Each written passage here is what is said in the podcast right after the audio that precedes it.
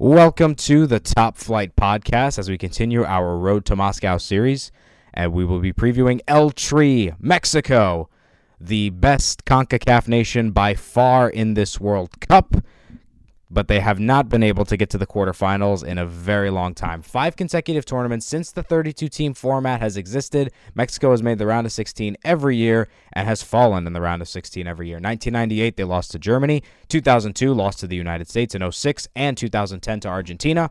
And in this past World Cup in Brazil in 2014, Mexico fell to the Netherlands off of 2 late goals, one of which was a penalty in the 96th minute by Klaas-Jan Huntelaar. But Mexico comes in as the number 1 CONCACAF team. They finished first in the hexagonal.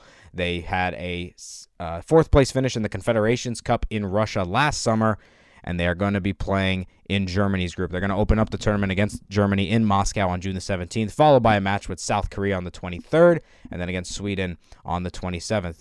This is Ori Benatar, and I'm joined alongside my buddy and an El Tri fan, Jacob Diaz. Jacob, what's going on? Hey, Ori. Thanks for having me on, man.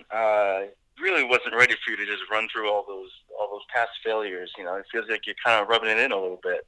Maybe slightly. I mean, it's not. I mean, the U.S. didn't qualify. I think that's worse than obviously qualifying, but the U.S. not qualifying is kind of the worst failure. I mean, Mexico getting to the Round of 16 for the last 5 World Cups is a tremendous success, but how can Mexico maybe get past that hurdle to the quarterfinals? Who on their team can get them past that hurdle? You know, that's a really good question because I don't have them getting past there. You know, as much as it pains me to say it, you know, even if they make it through the group, which isn't a guarantee, you know, given they have a tough group with Germany, Sweden, and South Korea, you know, all likelihood they're coming up against Brazil in the next round, and it would take a monumental upset for them to beat Brazil. If I had to single out one player who maybe has that kind of magic, it'd have to be Irving Lozano, the winger from PSV. He's had a brilliant season. You know, he's very pacey.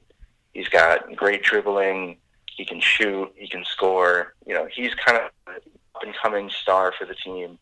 You know, a lot of people are pointing to Chicharito Hernandez as kind of the face of the team. He's the, you know, historical top scorer.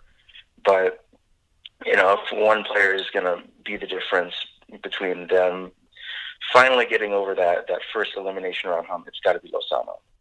Yeah, Irving Lozano, 26 caps for Mexico, 7 goals. But you have the core of this Mexican team that's been there since they won the Gold Cup in 2011. Andres Guardado is going to be the captain. You have Giovanni Dos Santos, Hector Herrera, Carlos Vela, Oribe Peralta. And then how about Rafa Marquez? He's in the preliminary squad, 39 years old, 143 caps for Mexico. Do you think Rafa Marquez is going to make the final squad and play in another World Cup? Oh, man, that's a question that I've kind of been mulling over in my head. I mean, all signs at this point point to he'll be on the team. Not injured. We tend to play better when he's in the team. He's just a great leader for us. You know, he's kind of a talisman almost. But, I mean, man, is he getting up there in the years? You know, he's definitely not as mobile as he used to be, and I don't know if we'll be comfortable playing him in any of these games. So, you know, I'm wondering if Osorio, who, you know, he does like to rotate the squad, he does like to give young players a chance, he might give one of the other center backs a go. Someone like Alanis, who can hit a good free kick, or maybe Jesus Molina in midfield. But, yeah, I mean, at this point, all signs kind of point to Marquez is one of the bench players. Yeah, Rafa Marquez could be making, it would be his 5th World Cup appearance if he were to make the final squad. The final squads are supposed to be all announced by June the 4th at the time of recording this. It is the end of May, so we're just a few days away from those final squads. But this... I'm his captain, too, which would be incredible. Right. But this Mexico group is pretty tough. I mean, they got to open up the tournament against Germany, a little rematch of the Confederations Cup semifinal where they got smoked by their B team 4-1 in Sochi, and then Mexico played in a 3rd-place match, losing to Portugal in extra time 2-1. So for Mexico, is the Germany game just kind of a lost cause, and then you just try and go out and beat South Korea or Sweden, or do you think Mexico has a chance maybe to get a point against Germany if Guillermo Ochoa has another incredible World Cup performance like he did against Brazil in 2014? Yeah, that's basically what it would take. I'm not holding out a lot of this first game. You know, I don't think the players really expect much from it either.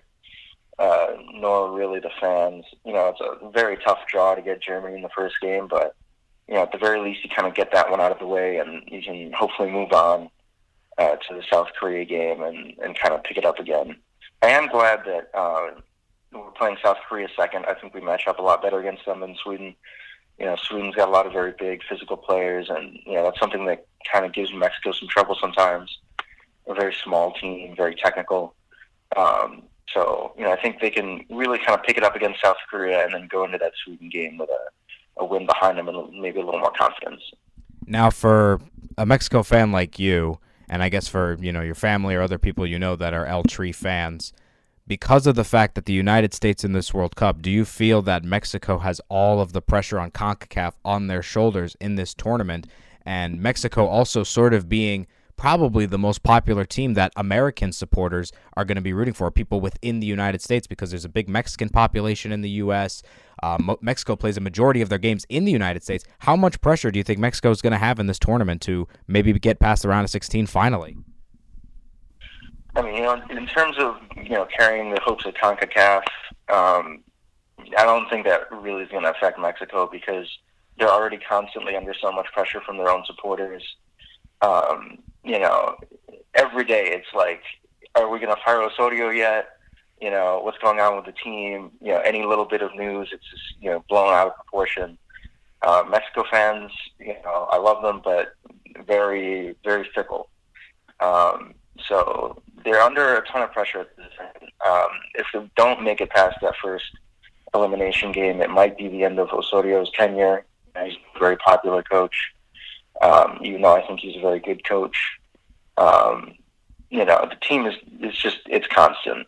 So, you know, as far as the U.S. making it or not making it, I don't think that really affects them. But that doesn't mean that they're not under a ton of pressure. Yeah, the Mexican team trying to avoid losing out in the round of 16, what would be a sixth consecutive World Cup if they are to get past the group stage. A lot of people saying that Sweden could be a potential second-place finisher in the group. Some people pinning South Korea. I mean, it is a tough group, Group F, but obviously if you finish second place in that group, you're likely facing Brazil. But a question I wanted to ask you, Jacob, in your years watching the World Cup for Mexico, what's your favorite World Cup moment that Mexico has had since you've been watching this team? Geez, that's a good question. You know, if the second half had gone a little better, that Netherlands game would have been a really good, you know, up until like the 80th minute. That was a great game. But yeah, obviously that didn't end so well. You know, it's been pretty painful actually. You know, we've had some pretty heartbreaking losses. You know, going back to the 2 in a row we lost to Argentina, things like that. Obviously the penalty. And then whatever 94th or 96th minute of added time. If I had to pick one, and you know, it's more of a personal thing, it was the open game against Cameroon in the 2014 World Cup. We won 1-0. Should have been 3-0, but we had 2 goals disallowed. But you know, I just watched it with friends, and it was a good. You know, we won. There was a lot of Mexico fans, so it was just it was kind of like a little party. Yeah, Mexico had some very good performances in the group stage in Brazil. Good performance against Cameroon. Like you said, probably should have won that game 3-0. 0-0 against Brazil. Guillermo Ochoa, you know, build a statue for him. That's pretty much what the commentators were saying. And then 3-0 win against Croatia. Very impressive win. Oh. That was a good one, too. I really enjoyed watching that one. I mean, overall, Mexico played well in the Brazil World Cup. They played well against the Netherlands. They should have won that game, too. But, you know, every World Cup Mexico's been in recently, they've had to play a world powerhouse. They had to play the Netherlands and Brazil in 2014. 2010, they had to play France, but France was terrible then. Mexico won that game pretty easily, but then they had to play Argentina in the round of 16. So Mexico always has their work cut out for them in this World Cup. They really do. You know, it'd be great to be in, like, Group A instead of Egypt. You know, have an easy route to the next round, you know. Group stage, easy elimination game in the first round, but now we get Germany and Brazil. Yeah, it can never be easy for Mexico. Just it feels the same way for the U.S., except in 2010 when the U.S. drew Slovenia and Algeria. We're going to move on now to the predictions portion of our preview. So how we do predictions here, basically Maximum number of points you think Mexico can get, Jacob, and also if they got to the knockout stage, how far realistically could they get? So realistically, Jacob, how many points do you think Mexico can achieve in this group at their maximum? Maximum, I'd say 7, drawing the game against Germany, winning the next 2. If they draw Germany, I'd expect it to be like 1-1. I don't think they're going to be able to hold Germany off the entire game, but maybe they can sneak one past Neuer or Leno, whoever ends up in goal in the first game. But honestly, I'd say they're probably going to get 6. Yeah, I would say Mexico maximum number would be 7. They are capable of drawing Germany, but Germany tends to play really well in a first World Cup game. So realistically, I think 5 or 6 points is something Mexico should achieve for. I think Mexico should be reaching for 6. Get a win against South Korea. That should be a win for Mexico.